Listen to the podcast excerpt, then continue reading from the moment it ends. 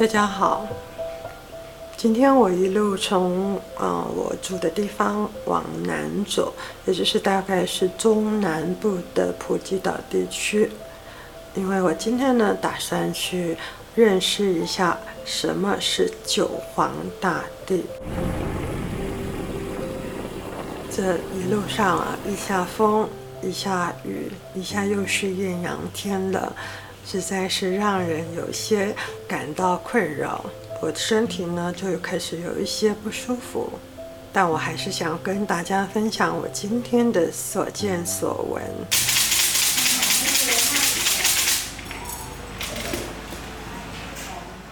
很多人呢都听过玉皇大帝、天帝、玉帝，但九皇大帝你有听说过吗？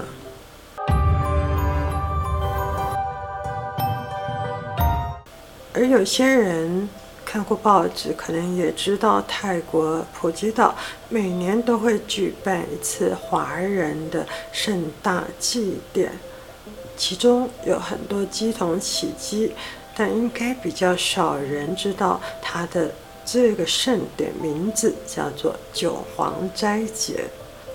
那为什么泰国人会拜九皇大帝，并且每年都举办九皇斋节呢？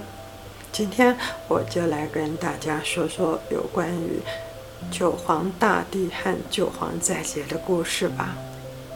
有趣的是，九皇信仰本是中华民间信仰风俗，但是如今却在普及泰国这个地方兴盛、发光发热。所以我就亲自去岛上一间名叫追准斗母宫、追准斗母宫的宫庙去看看，去认识一下九皇大帝和九皇斋节的传说。根据查得到的资料，九皇大帝的传说有很多种版本。其中，在南洋地区最多人流传的是，这九皇大帝指的是九位天地会的志士。他们啊，在清乾隆的时候，在沿海地带闽南地区发动武装起义，但是却被清兵围剿，当时全部在岸边被斩首。死后呢，托梦给乡民说他们是天上的九位星君使者转世，在人间啊需要香火奉祀，并且在梦中劝说人们要赶快移民到南洋。中土的人们因为畏惧朝廷，所以就立了九皇大帝的牌位。来供奉他们。从此，人们若从中土要南迁，便会带上九皇爷的香火跟着一起去。这样的风俗也就辗转流传至今。由于普吉岛上有许多闽南地区的移民，岛上有大大小小的道观，多不胜数。根据泰国官方资料记载，约莫是一百八十年前，有一批中国歌剧公司的人来到这里旅游，但是不幸的发生了发烧、呕吐等等疾病，于是他们就以节食的方式来向天、向神啊来祈求能够好转。结果，他们的愿望竟然真的达成，全部人身上的病痛统统随之消失。然而，在泰国，我们都知道九这个数字是象征至尊、至高无上的吉祥数字。这在地的风俗和外来的信仰就这么碰出灿烂的火花。就像中国歌剧公司的人发生的事一样，当地的人们开始相信，用戒肉、节食、吃斋、茹素来敬神，可以净化身体和心灵，并且为自己、为家人带来好运。因此，依照道教的习俗，每年九月到十月之间就举办九黄斋节。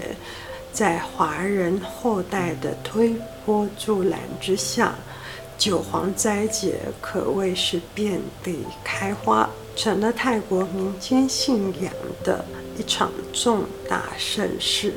一些华裔后代们每年呢，在这个时节也会跟着穿白衣，吃斋茹素，而他们的斋。可不是我们说的半素啊，是全素，完全是植物，没有所谓的蛋奶素。在这期间，普吉岛则是会举办庙会游行。那既然是庙会，最引人注目的应该就是灵媒乩童的表演吧。在盛会上可以看到多达上千个鸡童们，他们用铜针、铜棒贯穿脸颊等等超能行为来展示神威。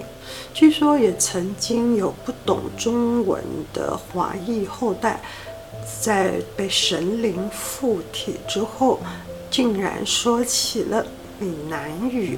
我来到的这个斗姆宫，就是每年这场盛会的主办场地之一。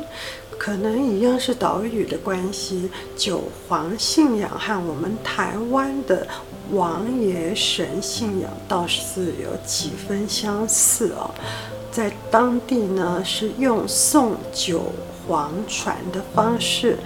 把船火化，并且送出海，象征呢，请求这个九皇大帝把一些魑魅魍魉、瘟神送走。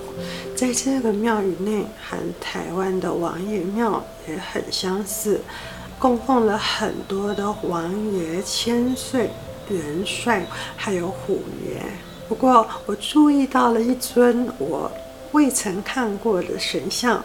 很特别，他肌肤漆黑，披头散发，面露凶光。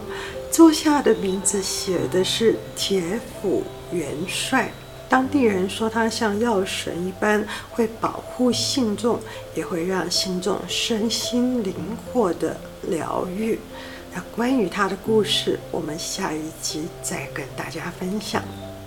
其实啊，不论是泰国的神，或是中国的信仰、华人的信仰，只要是劝人向善、让人精进向上的信仰，都是好信仰。